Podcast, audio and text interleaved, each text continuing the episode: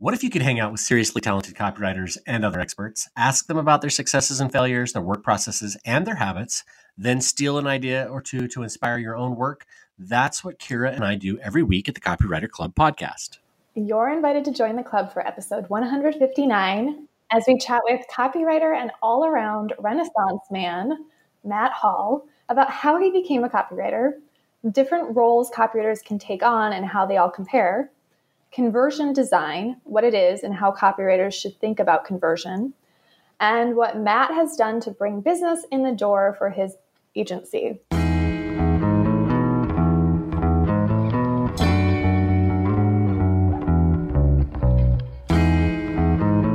Welcome, Matt. Hi, really happy to be here. Yeah, great to have you here. I have this huge smile on my face, and I don't know if it's like the cold Chinese food I'm eating or if it's just I'm so excited to hang out with you. So, uh, let's kick this off with your story. How did you end up as a Renaissance man slash conversion optimization specialist slash copywriter slash many other things? All of the things. Um, I'm hoping more of a jack of all trades rather than a master of none. But uh, it started back in high school, and I overheard a conversation when I was like 14, and some of my classmates were talking about one of our friends, and they're saying, oh, she is so interesting. She can talk about literally anything, like your car's dashboard, and she knows about it. And something about the idea of being able to engage with somebody over literally any topic at any given time and actually know what you're talking about really connected with me. And that stuck with me even when I was a, an undergrad. I, I did a master's in English with a focus on professional writing, but I got, I built my own minor. There was a combination of like graphic design and PR and like building documents with tech and just kind of combining a whole bunch of things. I ended up having something like 200 credits when they finally kicked me out of school and said, You got to graduate, dude. It's time to go. So, uh, and then I went and got a master's in American Studies, which is another field that's kind of like combining a few different fields. American Studies lives kind of kind of on the edge of like English, but also history and a little bit of psychology or whatever you want to do. So I've always been really interested and, res- and gravitated towards the kind of work where you can apply knowledge and experience from a lot of different areas and put it together towards making a project even more successful than it could have been, maybe if you had one singular focus. Uh, and so now that I'm doing copywriting slash web development slash CRO slash UX, all this stuff put together, uh, it turned out to be a really a great way for me to bring my passions to life, keep my work interesting, and also, uh, I think, bring a better experience to my clients, the people I work with. So, before we jump into you know how you made the switch to copywriter from student, can you talk just a little bit about like do you have a framework for learning? How do you decide you know what do you want to learn next, or how you take what you're learning and you apply it to become you know the Renaissance person, a jack of all trades, uh, so that that information becomes useful in whatever it is that you're doing for you know clients or for business building whatever the thing is. You know i'm naturally a really neurotic person and, and uh, the idea of fomo um, academic fomo drives me crazy. And so if there's something that i don't know like if somebody's using a framework that i'm not familiar with or somebody references a book um, just yesterday i came across an acronym i had never heard of and I, I go into not, not quite panic mode but like, hey, what is this? What does this mean? Am I missing something? Is there are people going to talk about something that I need to know? Um, I've been able to kind of channel channel that anxiety into something productive by constantly diving in and just learning something new. I think we live in this incredible period in human history where you are like one Google search away from learning literally anything you need to. And so the only thing holding, if anybody's listening to this podcast, the only thing holding them back is just a little bit of effort on their part. Um, there's there's nothing, there's no information that we don't have access to, usually for free, uh, that we can just find a little bit of work. And something about that inspires me. Um, I think that you know, there's a big part of my identity is the idea that we should be continuously learning and growing and improving throughout life. Money comes and goes, but the things you learn, even even in a book you got for a dollar, can stick with you your entire life. And so I've always seen it as just an investment in my ability to to do more, uh, to be more effective at serving other people because I can connect with them in different ways. And I think that just drives my interest in trying to trying to learn something new. Um, and you know, of course, there's courses, there's YouTube videos, there's so many different ways we can learn things nowadays. I think you just have to know yourself and know how you learn best, uh, and then run with that. Yeah, I mean, the, the idea of being a Renaissance man or woman has always been attractive to me. And I wanted to be that person, but I also feel like the idea of it really stresses me out. Because even as you're talking through this, like, I feel stressed because it's so hard to keep up with everything today. Um, so, uh, what advice would you give to us um, if we want to be that person that knows everything and we are curious? Um, how to do it in a way that doesn't exhaust ourselves and is sustainable? Because I feel like when I'm on that track and I'm like in Renaissance mode, I end up burning out. And then I kind of just have to go like a week, multiple weeks where I just don't do anything or think about anything because I'm so burnt out from overlearning. Um, clearly, I'm not doing this right. So, how how do you do it in a way that's healthy? I mean, you alluded to the fact that it's there's a d- dark side to it too. Um, so more of us can do it in a way that is effective and yet we don't burn out. Yeah, that's a great question. And I think the first thing I'd want to say is this isn't for everybody. Um, there are people out there, you know, there's there's Joanna Wiebe, who's known for being an excellent conversion copywriter. Uh, she she invented the field. Um, classic example. I will never be Joanna Wiebe because there's not one thing that I'm leaning into so hard and so far that my entire identity is going to be based around that, and, and that works for her. I think what you have to do is figure out what kind of person you are. And, and Kira, this might not work for you, right? And, and, that's okay. I think that we don't always have to be, um, we don't have to live up to other people's terms or identities, which I think is one of the wonderful things about the gigantic community we can be a part of. There's room for everybody. Uh, there's room for everybody to be themselves and be a little bit different. And so let's let's start off with that. Uh, number two, my a lot of the things that I do, I've developed like systems, you know, RSS readers, uh, Feedly, for example. I use Feedly like crazy. I just have all my websites dumped in there, and then I'll just look through all these different feeds. And so what I do is instead of uh, you know looking at just entertainment or or just Reddit or whatever, um, I'll have a lot of pre-selected topics that I'm interested in that I can then keep on top of. And so it's probably not probably not the healthiest thing because it's like that typical social media distraction. I'm just kind of creating custom social media feeds, little custom echo chambers that I've uh, where I've chosen what the content's going to be. Put those all together so that when I'm bored, I'm scrolling through something that's kind of productive rather than just you know dumb news. I actually don't really watch the news. Um, I, I 100% don't watch the news on TV, uh, CNN or Fox or any of those channels. I stay away from that because that's just like brain numbing. It just meant to get you angry and outraged and whatever. Like I can't even watch John Oliver clips anymore because it just I know what it's doing. I know it's meant to just to get me angry, but it's not really meant to get me to think. So instead, I choose what media I consume through these feeds, uh, and then probably spend a little too much time consuming it all. Yeah, we we all I think uh, can relate to that. So Matt, you know, making the shift then from almost eternal student with lots of degrees to copywriter. Tell us about that, why you made the shift, and how you went about finding your first clients. Yeah, so I, I always liked writing. I was really more into creative nonfiction as an undergrad. And I wanted to teach technical or professional writing um, as my career. My father is a, uh, teaches history at a, a few schools down here in Southern California. I've been around higher education my whole life, and I'm personally – I, I see the vision of what education can do to transform somebody's life and make it better.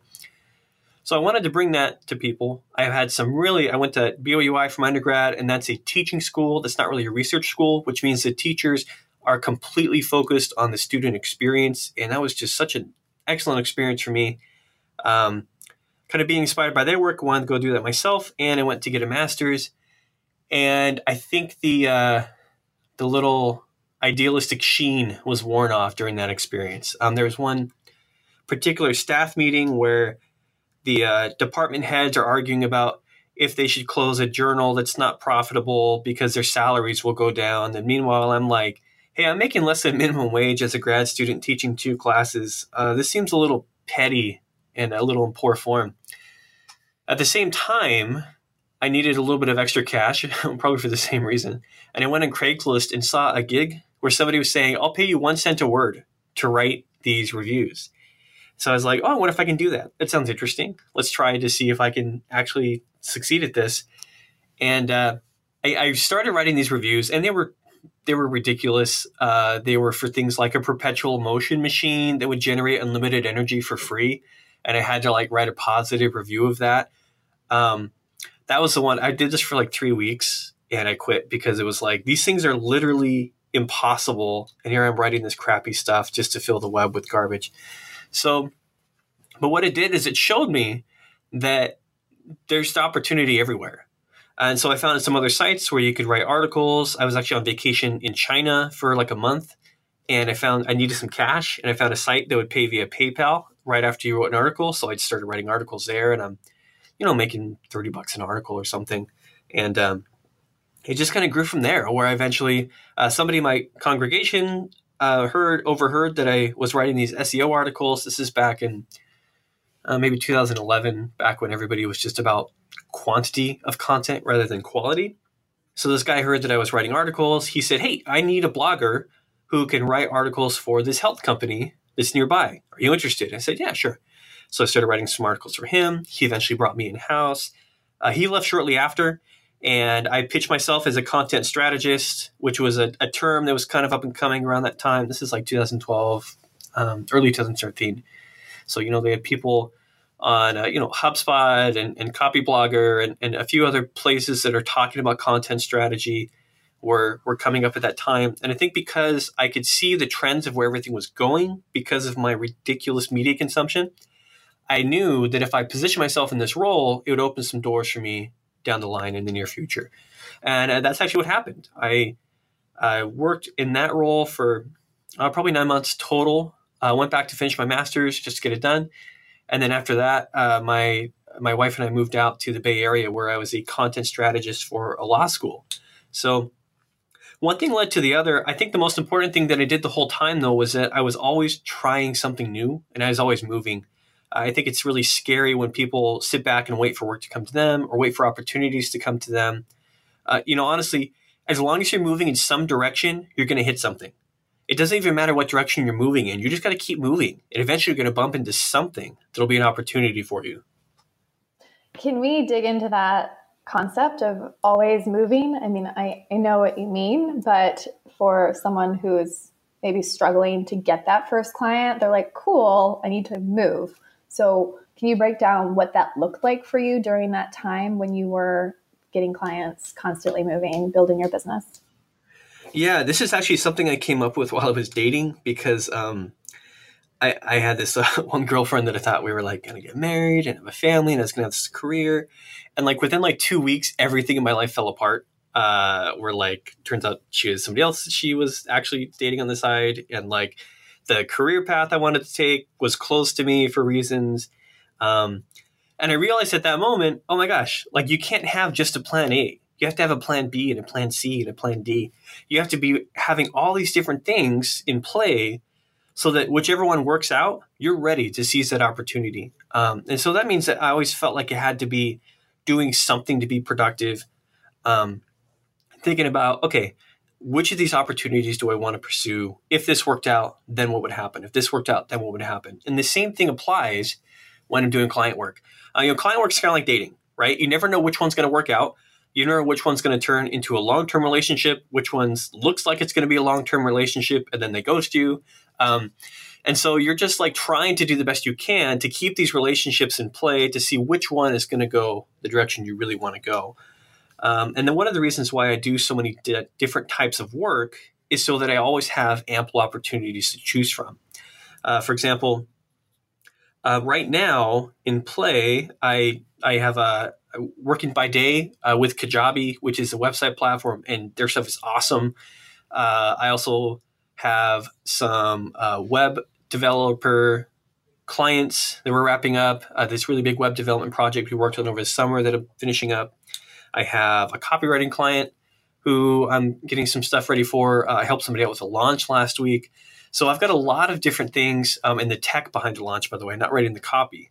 So I've got a lot of different things going on, and having each of those going in different directions keeps me interested. But it also means if one of those things drops out, okay, well, I still have three other things that I can pursue. If two other things drops out, okay, I still have two other things I can pursue. And so that gives me a lot of freedom to be more selective in my projects. I don't have to take clients that I don't want to work with. I don't have to take clients who can't pay the fees that I need to support a family in Southern California. I can choose the best projects where I can do my best work and everybody's going to be happy. So, Matt, you mentioned several of the roles that you have taken on. I'd love to dive into this just a little bit and talk about maybe some of the differences. So, you have worked in house as a copywriter uh, for companies. I think you mentioned that you're doing that right now for Kajabi. You have worked in house for agencies as a copywriter and creative director. You've worked on your own as a freelancer and you've started your own agency as well. So I am curious if maybe we can compare those different roles and you know what uh, what the differences are and maybe who should be considering a role in you know an agency versus freelance you know versus in-house that kind of a thing sure so i i kind of did it backwards i think a lot of people start at an agency right out of college and then they move into an in-house role. Um, I started started freelance and then moved in-house, and then years later, years and years later, I moved into an agency, and I was only there for a little bit. So uh, I kind of had a different experience going into it, and it's kind of like if you go back to school and you've already worked a job, you have a very different perspective to your schoolwork than someone who has never worked a day in their life and doesn't really take their classes seriously. Um, same thing working working with an agency later, where I understood the benefits of working at an agency and kind of some of the downsides. So let's start with that because I think that's most people's experience. Agencies are a great place to learn how the creative sausage is made. Being a copywriter who you're only responsible for copywriting and maybe strategy. I kind of inserted myself into a strategy role because I'd already been doing them with clients, uh, and I compulsively can't can't not do that.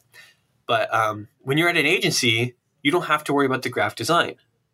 Someone else is taking care of that. You don't have to worry about the technology supporting whatever the uh, the experience is going to be.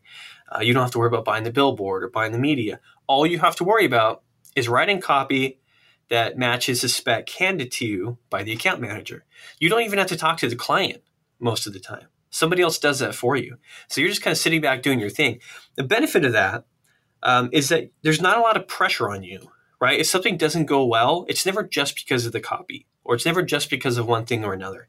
If they lose a client, well, there's always a lot of factors at play. Um, now, obviously, there's exceptions, um, but but really, there's this kind of let's say shared non-responsibility in an agency where you just kind of do the work, you do the best you can, but at the end of the day, you're not personally held to it, uh, and that's appealing. Uh, that that's appealing, especially to young people. Uh, the agency pace works really well if you're young too, because you're going to be putting in a lot of late nights. Um, if you have a family, an agency is really hard to do right. Uh, there were a lot of nights where, you know, being someone who is committed to his work and wants to do a good job, ended up staying a little late at the office. And that made it hard because I had a pregnant wife, I had two other young kids. It was just not a really good fit for where I was at that stage of my life. Um, but, you know, if I didn't have any place to be, and I was just trying to build a really good portfolio of samples that I could leverage in my next job, uh, might be a better fit. In house is where people usually go after they've worked at an agency, and that's where you work directly for a company. So right now with Kajabi, I'm in house. Uh, Kajabi directly hired me as a copywriter. I'm working for them. That's how it works. Um, that's cool because you're only focusing on one client at a time you you get to learn the ins and outs really deeply you get to talk to customers you get to get really embedded with the team whereas with an agency you're kind of separate you're kind of a satellite.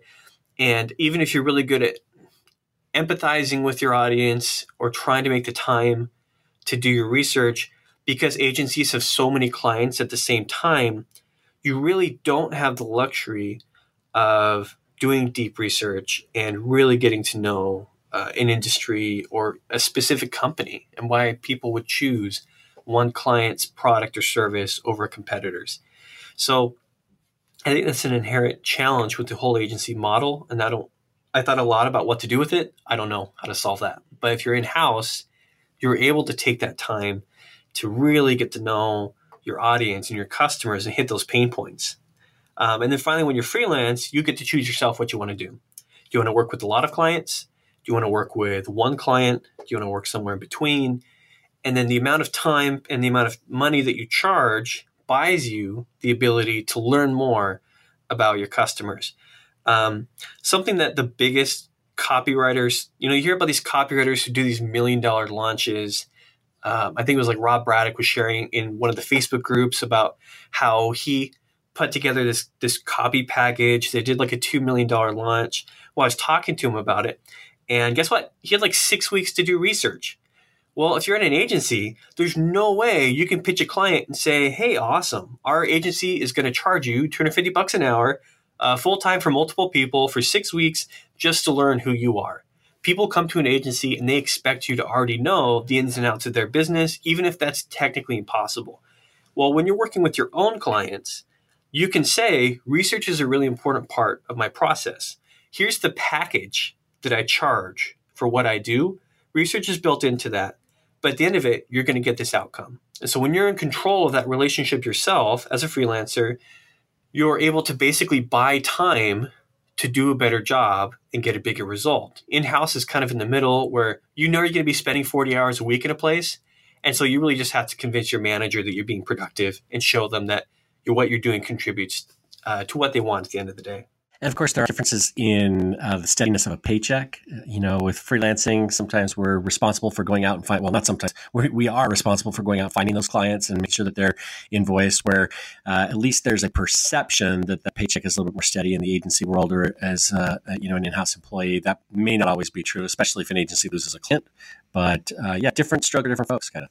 Yeah, exactly. And I think if you're trying to add value everywhere you go, uh, you're going to be able to have those paychecks come to you a little more consistently. But when I was working full time, um, I mean, it's like when I didn't have that safety net and I had three young kids and uh, some stuff was starting to hit the fan. Uh, I mean, the stress just went crazy, right? And so it's like, all right, what's a good fit for me where I am in life and what my goals are um, versus where I'd eventually like to be. Um, right now, having the safety net of the salary is nice, but most importantly, the health insurance that I'm getting from my uh, day gig. Oh my gosh, such a relief. Um, it's such a nightmare trying to deal with the the health insurance stuff. So uh, it really depends on what what you want, and and I think that there's this idea in some entrepreneurial communities that you're not a real entrepreneur, you're not a real copywriter unless you're freelancing full time, working for yourself. I don't buy that. Like I've made it work. Um, I think I out earned probably a lot of the people saying that. And it's completely fine to do what works for you. Like I said before, there's so much opportunity now. There's so much space for everybody. Uh, and one of the reasons I love hanging out with the um, Copywriter Club is because you get to see how many different types of opportunities you have to do good work. And it just works. Whatever works for you, that's totally fine. I hate to be like a downer here, but I'm just wondering what has been your biggest struggle as a business owner? Um, my biggest struggle is realizing that the magic wasn't in the shoes at all. It was in my heart the whole time. I need to be more like Mike. No. Um, I mean, that's basically my, my real struggle has been, uh, I think, mindset.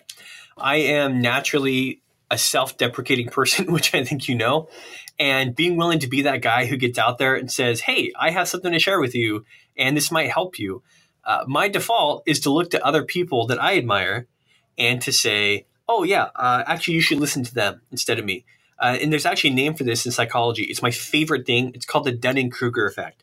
And the Dunning Kruger effect basically says people who are incompetent, who aren't very good at what they do, well, they're looking down for their comparisons. So they look down at people who aren't where they are yet and they think, oh, I'm doing all right. But they're not even looking up and they don't even realize that they're being boneheads. On the other hand, if you're competent, you tend to look up for your comparisons. And so you actually have a false sense of not being as good as you actually are. Uh, and I, I, know this sounds incredibly egotistic to say, well, actually, I'm better than I think I am because I think I'm terrible. But that's really how it is. So uh, I, I'm like Mr. Dunning Kruger embodied. Uh, I'm like constantly looking up to other copywriters that I admire and thinking, oh, wow, I'm not there. I'm not where they are. When the reality is, um, I'm doing all right. Uh, I don't want to get too too crass and you know money or whatever, but like you know, at a 30k month this summer, uh, my my average per month right now is somewhere between 11 and 17k. Um, I'm doing okay. And I know those numbers for some people are like a dream income. When I was an undergraduate, I never thought I'd make more than $50,000 a year. And I thought I'd be happy with that. Well, okay. Um, now I'm making about three times that. Uh, and I'm learning two things. Number one, raising a family of five in California is prohibitively expensive and money does not go nearly as far as it should. Um, so I'm not rich. Number two is there's, again, there's so much opportunity and you can do things your own way and you can still make an awesome living. So I've just been really blessed and fortunate to have all these things kind of work out. And I think a big part of that uh, going back is just that forward momentum, trying to keep moving. Yeah, can we talk more about your 30K month? I mean, just like, because I know someone listening might think, wow, that is huge, that's crazy. I, I wonder how he did that. So, would you mind just even breaking down the 30K month, just high level, to so we can understand what it takes to have a 30K month? Yeah. So, here is how that broke down. Um, I had a retainer client. That was a big retainer client client. So they were around, I think they were around like 12K. And that was for like a content strategy type gig. Uh, it was a international enterprise tech company and they wanted to expand into the European market for this product. And so I was kind of managing the content strategy for them. And that included doing a lot of interviews, doing a little bit of copywriting, doing a lot of strategy planning, and uh, and doing really mostly people management, which I think is like ninety percent of working with enterprise. Um, and then I had a few uh, web design clients. Um, this is actually very shortly after I had a baby, so my brain wasn't really in copywriter mode. I my copy was mushy, and it, it, my brain just had a hard time because I wasn't sleeping because baby. And uh, fortunately, um, web development uses a different part of your brain than copywriting. So I actually had a lot of web development clients during this time. So we had uh, one client had me do like a landing page, take copy and uh, turn it into a nice looking landing page built on like Leadpages or something. This other client was like this enterprise nonprofit, and they wanted us to redo their entire website, and that ended up being like a 15k project. Um, so right there, I am where am I like 27 or so, and then I had just a few odd jobs here and there, um, updating updating, doing like a, a, little web design project and a couple other web development projects. So a combination of smallish projects, and small for me is like um, minimum like 1200 or so. Um, anywhere from like 12 to 3500 is small for me. And then uh, a bigger project, which is a retainer, and that was a lot. And then the, uh, the web design client who, who was uh, like 15K and they were a dream to work with. They were just like such a, they were like the nicest people and they trusted us as professionals and they paid really well. Um, it, it was like being in heaven. It was such an amazing experience. And as you talk about all of these projects that you were doing, did the work all happen in that month as well, or you know the money all comes in in one month, but does the work stretch out uh, longer than the one month? Uh, always. Um, so the the work the work tends to there's so many different factors in play. Some clients are really fast at getting you revisions back quickly. And whether you're writing copy or whether you're doing a website, whether you're doing a strategy, you have to get those revisions and that feedback from your client. Uh, some of those love to turn those around in like a day. Some of them have to go back to multiple stakeholders and it takes them longer. Um, the big, actually, that big retainer client, ended up leaving that project because how long the review process was taking. Um, a lot of the work I do is really based in getting data, doing testing with live humans who are in your audience segment, not just in your company, and if you're not willing to ship and put something out there and test it, then I don't think it, it, we're a good fit. So it ended up actually not being a great fit after I saw how they were actually going to work versus how it looked like it was going to be when I started the project. Um, and I was able to leave. I was able to walk away from a five figure retainer because I knew that more work was coming along the way. Uh, so uh, the the really big website project that actually took several months to finally get all the work done, and that's because they were on tour for the summer. Um, they had uh, people on vacation, people were out, but again, they were so nice to work with and just really friendly and understanding. Um, of like, you know, this is why we wanted to ship in August. It took till September to get that up, and a lot of it was on their team, and they were like, "Yeah, we get it, totally get it. It's us. No worries. Here's your check." It's like, "All right, cool, thanks." Yeah, you gotta love that. So I'd, I'd love to dive in just a little bit more into the challenges and maybe the opportunities of starting your own agency. You know, a lot of copywriters uh, working on their own think maybe that's the the way that they want to move forward in order to work with larger clients, possibly bring in members of a team. You created an agency with your wife as uh, as part, part, partner and I believe designer.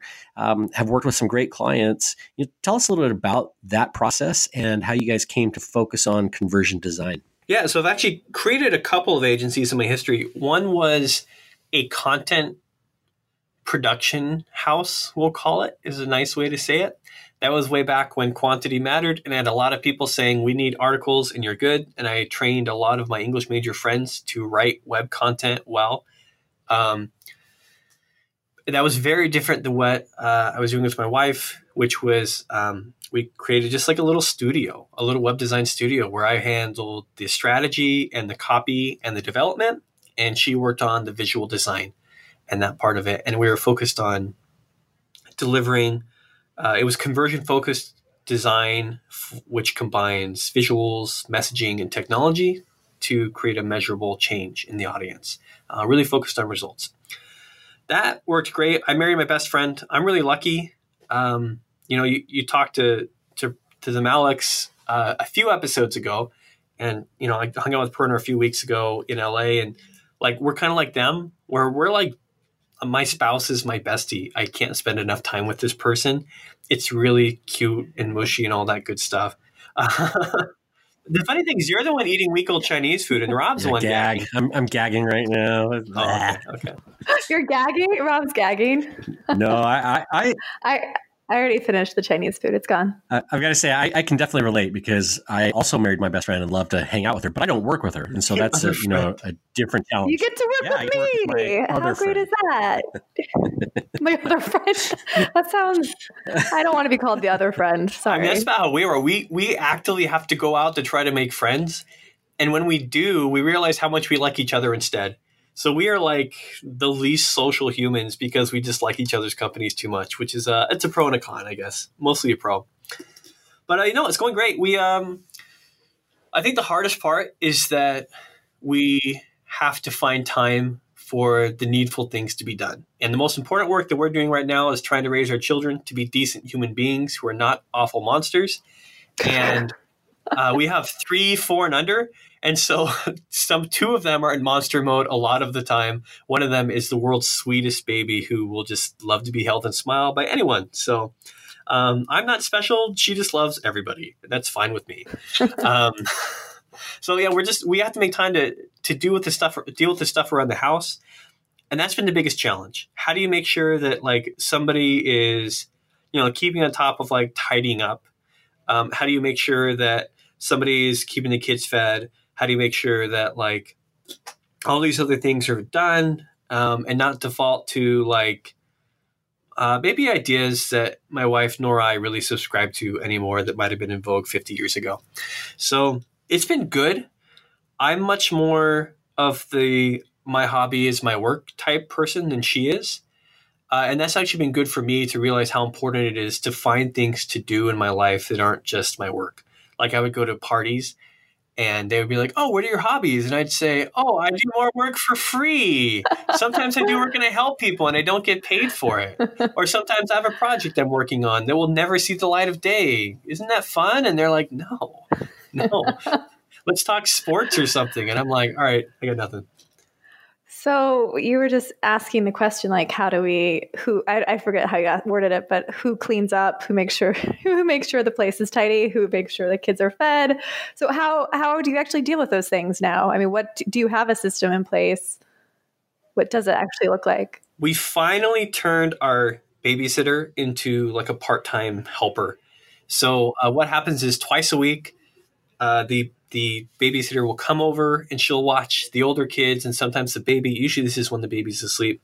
So she'll take care of the kids, and then um, my wife has uh, my wife Micah has the time to do whatever she wants.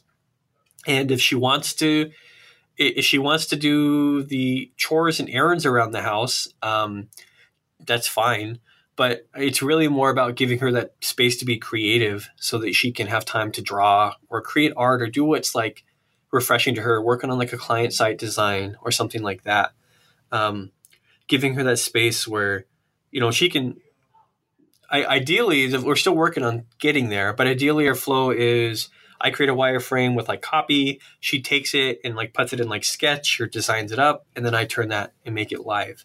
Um, sometimes it takes a little bit longer, and there's more steps in the process, but uh, that's what we're doing now, and it's working pretty well. It's been a huge mental health thing more than anything else. So that the idea of adding work on top of raising kids full time, which is uh, what she's doing as well, um, doesn't feel overwhelming. It doesn't feel exhausting, and doesn't feel like I'm putting these really unreasonable burdens on her. Uh, and just and just for the record, she's the one who said, you know, I kind of want to do something. I want to work, but I don't want to leave the kids from home. Uh, and because I had worked as a freelancer and I knew what it took to start a business and to run it and find clients and all that, uh, we were able to make that a reality instead of you know she had to get a job outside the house. We had to pay daycare. We had to find daycare that wasn't creepy and all that stuff. And you know, everybody finds something that works for them. Uh, but this has worked out really, really well for us. All right, Matt. So you, it sounds like when you're talking about getting client work, you're able to turn away projects that aren't a good fit. You're able to walk away from big retainers, which is great um, because you you know more work is on the way. So that's a really powerful place to be. Uh, but if you know a copywriter is not quite there yet, can you just talk through how you market your business? Because clearly you have a lot of leads. Clearly, like you've got projects when, lined up when you need to have projects lined up. So, how do you market your business? How are you getting these projects in the door? How did you land, you know, a gig at Kajabi? Like, can you just talk through how you market your business? Yeah, I think one of the most important things I do, and I don't mean to get to Sunday school in this podcast. Uh, I do teach Sunday school to teenagers, so that's maybe where this comes from. But like, um, I pay I pay a full tithe uh, and and the Bible says that you pay a full tithing and you're going to have blessings poured out upon you more than you can receive. Um, from like a non-biblical point of view, giving a huge chunk of your ten percent of your income to something, it it makes you realize how much you don't need as much as you feel like you need. Right, that ten percent feels really big some months. Um, where it's like, oh man, I sure could go for an extra fifteen hundred bucks right now, you know, but um, by giving away to something you be giving away some of your money to something you believe in um, on such a regular basis, you realize, hey, I was down 10% and I still made it this month. My family's still eating. We're still happy. Power's still on. Everything's okay. And that practice has kind of helped me stay in a mindset where I know something can fall in my lap at any time.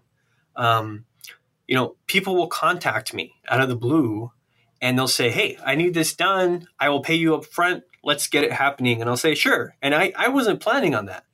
Uh, I, I couldn't control that person coming to me and hiring me. Uh, I just kind of put myself out there. I try to serve people by offering good advice and helping people where I can. And it seems like all this good stuff just comes back my way.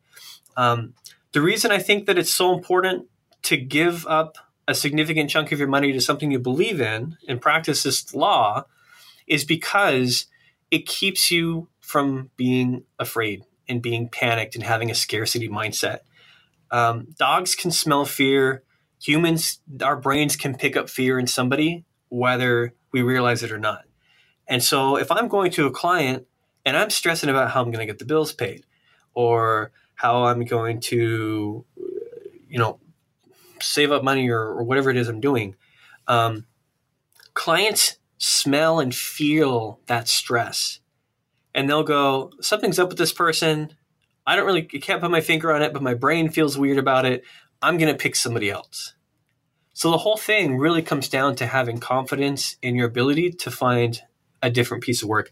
Um, I love, love Joel Klettke's suggestion to have a little post it note that says, uh, This is not the best job in the world, nor the last having that mindset, knowing that there's more stuff coming, uh, stuff can fall in your lap at any minute, I think gives you that leverage to only go after the jobs you know are going to be the best fit. And it's a virtuous cycle. When you pick a client who's a good fit, you're going to find somebody where you can do your best work. And when you're doing your best work, you're going to get the best results. And if you get the best results, you're going to have great results that you can share with your next client. So you're going to be able to tell them, oh, yeah, uh, I worked with somebody like you and we were able to go from 3000 a month to 30000 a month in like five months by following the strategy that i recommended if, if that sounds like something you want when can we get started? So that's really been the secret to my success. Um, I don't feel like I'm very systematic in lead gen at all. I just try to go out, do some good. Hopefully, good comes back to me. And so far, it's worked really well. But what I do is really make a consistent effort to uh, um, keep in the mindset that you know there's always there's always more things that can fall in my lap. Uh, and as long as I'm trying to give back the world, the universe, it all just tends to to repay in kind. So you mentioned that you don't feel like you're very systematic in your approach to leads, and I really appreciate the focus on you know not being scarcity focused, you know giving away a significant portion of of your income, you know supporting causes that you believe in. But there must be some things that you're doing, you know, as far as attracting clients. Do, they, do most clients come through referrals? Are they coming through discussions that you're meeting or that you're having as you you meet with people out in the world? Are you attending events? Uh, you know, where do you find most of your clients coming from? I'm doing all of those things. I attended your Copywriter Club in Real Life event in New York earlier this year. Um, that turned into uh, maybe about four or five grand worth of work since, if not a, actually a little bit more now you think about it. So that was a good investment just to be there, to meet people, to spend time with my ideal audience. Um, I go to a networking group of small business owners who are not in marketing, and that lets me know what real people are struggling with, and it also gives me opportunities to do good work for spaces that I normally wouldn't do, uh, wouldn't wouldn't even connect with. Um, I spend time online just trying to help people and trying to build a reputation for somebody who who can be a problem solver. And uh, several times, uh, pretty prominent copywriters have come to me and said, "Hey, I'm launching tomorrow. My site's broken. Can you fix it?" And I go, "Yeah, let me just dive in," and then I fix it. Um, so I think just trying to add value wherever you go. That's been what's worked well for me. Um, I don't run Facebook ads. I don't. I don't do any of that stuff. I post on LinkedIn. I try to post every day. Right now, I'm in a funk where I'm not because baby. But um, I try to post on LinkedIn where I just share what I know, and then what happens is people just start to remember me. They know that I'm talking about things in a little different way because I'm not just regurgitating. Uh, you know, here's what X influencer says. I'm not just swearing at my phone like a certain other influencer. You know, it's just I'm just trying to do do things my way. And people are resonating with that, and they come to me. Um, Mike, Micah, my wife, has also been a huge part in landing gigs. Um, people like her a lot more than me, which I I like her a lot more than me, so that makes sense. Um, and so she's the one who was actually responsible for closing that 15k gig, and for a few other things along the way. Um, that was like her first her first gig as a graphic designer was like landing this huge five figure project. So um, it's definitely proof that it's more about uh, focusing on solving somebody's problem than trying to show how good you are because um, that's what she did and it just worked really well you mentioned attending our event uh, at the beginning of this interview we talked about all of the things that you did you know learning and, and some of the things that you did at the beginning of your career and i'm curious like to get your thoughts on investing in yourself now what are the kinds of things that you do to grow and to foster those connections that you're talking about that then do result in work I want to know what room I should be in next. There's a saying that if you're the smartest person in the room, it's time to find a new room. And so I'm thinking about, okay, what's the next room I'm going to be in where smart people are? Uh, and then what's the room that those people are working to get towards? And I think by trying to look look a few steps ahead, I'm connecting with people who are operating at an income level closer to where I want to be, and who can then afford to hire me for projects that would be a better fit for where I want to be income wise. So some of the uh, some of the development projects I've had, for example, that have paid pretty well. Um, those have come from people who are maybe two or three steps ahead of where I am in my journey as a creative professional. Sorry, Rob, can you can you go back to that question? Yeah, well, I'm, I'm curious in t- how you're investing in yourself and the kinds of things that you're doing. So I, I do think that you've kind of answered that. Um, but like you said, that often ends up in creating new opportunities for work as well. And so, you know, just your philosophy around why you want to be the the dumbest person in the room. I, I believe it's really important that you're always trying to push yourself out of your comfort zone. Because if you keep doing the same things that you've been doing, you're going to have the same levels of success. So if I want to reach the next level of success and keep growing in my business, in my life as a person, I need to consistently push myself out of what's comfortable and move towards where I want to be next. And so seeing other people, this is where Dunning Kruger comes in again. Looking up seeing where my peers, my ideal peers are, seeing where they're hanging out, seeing what they're doing, and then realizing, oh, I have to start doing those things too if I want to be where they are. Um, so, spending time uh, on podcasts like these, which is not something I naturally want to do. Uh, I I feel very content just sitting back and making comments here and there. But uh, again, working outside my comfort zone, trying to um, do something that I've seen people I admire do. Um, putting putting my content out there on LinkedIn, uh, putting my content out there in other places, in other articles, um, and doing that. Always trying to do something that's a little uncomfortable has been, I think, the key to consistently growing my income year over year over year. Um, I love the training that I did with Linda Perry, and I know that she's been named out a few times on this podcast. But just her training about mindset and deliberately doing the emotional work of finding out what's holding you back and then being willing to attack that. And maybe attack's the wrong word, but being willing to work through that. Um, I think that one has been really valuable to me, but two, it's something that a lot of people don't want to do. People don't want to explore the core cause of what makes them uncomfortable or feel insecure. Because in doing that, you're going to feel those feelings again. But when you work through it, well, then you're in a better place than you were before. I think the real secret is do things other people aren't willing to do. And that doesn't just mean wake up at 4 a.m. and work for 19 hours a day and kill yourself at a young age from a heart attack because you're overworking. It's not that at all.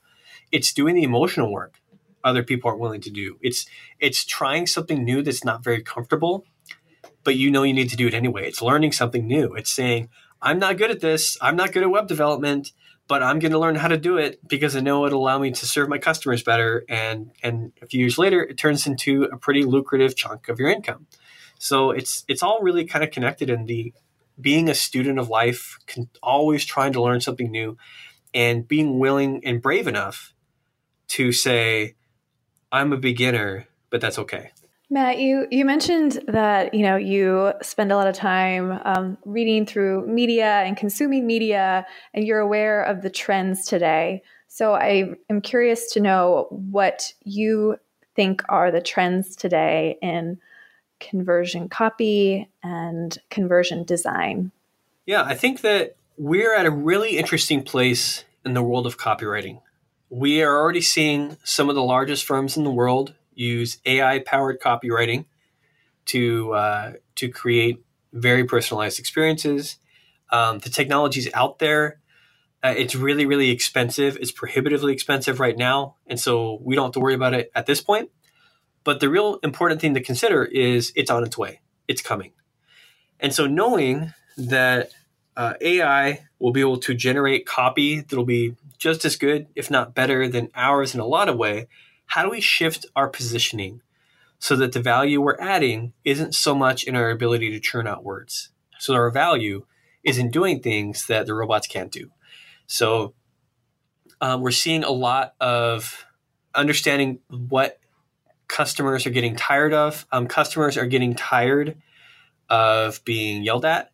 I think customers are getting tired of their data being used in really creepy ways uh, customers are we're seeing a backlash against like Facebook, for example, and Facebook privacy stuff. Uh, the average everyday person is starting to care about Facebook's privacy and their data being used in ways they didn't want. Okay. Um, so, what that means for us in our work is maybe we don't try to harvest as much data as possible from our customers and then make their experience really creepily personal maybe what we do is we just pay attention to what our customers are doing once they get on our site. And then we change what happens to them. We, we say okay this person came in on a page talking about this feature. Um, maybe we can adapt our site experience so that the messaging path they go down highlights that feature instead of giving them a generic landing page experience. Um, we're, we're at a really interesting crossroads where we've got personalization, which is more important than ever because people expect to have a personalized experience, but they don't want to be creeped out by it. They don't want to have their data used in ways they don't feel comfortable with. And so the brands that can figure out, and the copywriters who can figure out how to sell this to brands, uh, who can figure out how to create exper- an experience that feels uh, like you're talking to a friend that you like, trust, and are willing to uh, buy from, um, how do you feel? How do you create that experience that's personal, that feels like a conversation without violating the trust and getting creepy with it? Um, that's where I think we're headed in the next two or three years. Uh, beyond that, um, I think AI is going to have some really interesting things going on. I, we're still not sure what the timeline for that looks like, but um, for now, it's figuring out how do I, instead of following the trends, what everybody else is doing and being two or three steps behind by the time you notice it, how do you just think more about the human beings behind the screen. How do you serve them with what they're looking for based on what they their expectations are? Um, design with a capital D combines not just how something looks, but how something functions. It's it's why something is. Uh, it is partially why something looks. Why does it look the way it does? What what emotion, what what result is it trying to elicit in the person experiencing this piece of design? Uh, whether it's a chair, okay, we want the chair to look and feel a certain way because the outcome is we want someone to feel good while they sit in this chair all day long. Well, when we're designing an experience for our clients, um, that experience goes across a landing page, an email, a Facebook ad, uh, maybe no ads at all, the follow up sequence. All of this stuff adds up to be one big experience that our customers are having. So, how do we design that experience in a way uh, that's measurable, where you can measure and optimize every state change along the way, and that really meets the expectations that they're looking for, that the customer is looking for, so that when they're having this experience, they're not jarred by the fact that they're not seeing the information they expected to see when they click that link.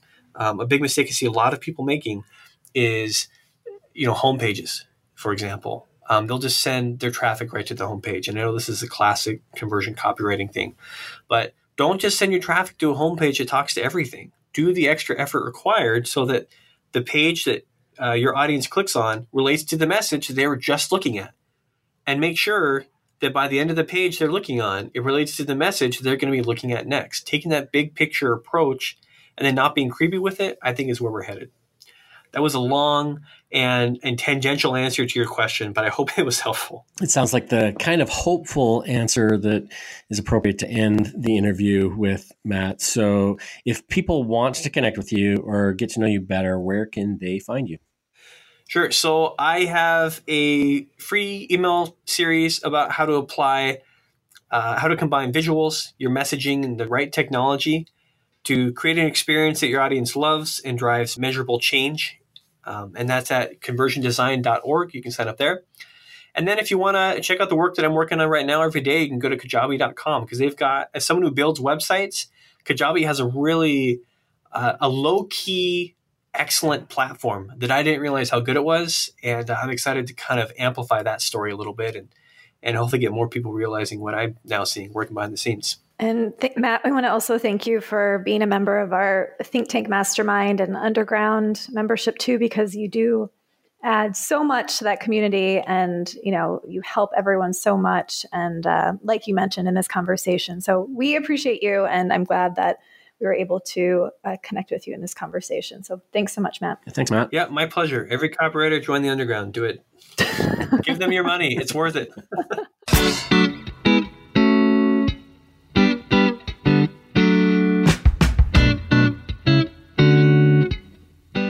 You've been listening to the Copywriter Club podcast with Kira Hug and Rob Marsh. Music for the show is a clip from Gravity by Whitest Boy Alive, available in iTunes. If you like what you've heard, you can help us spread the word by subscribing in iTunes and by leaving a review.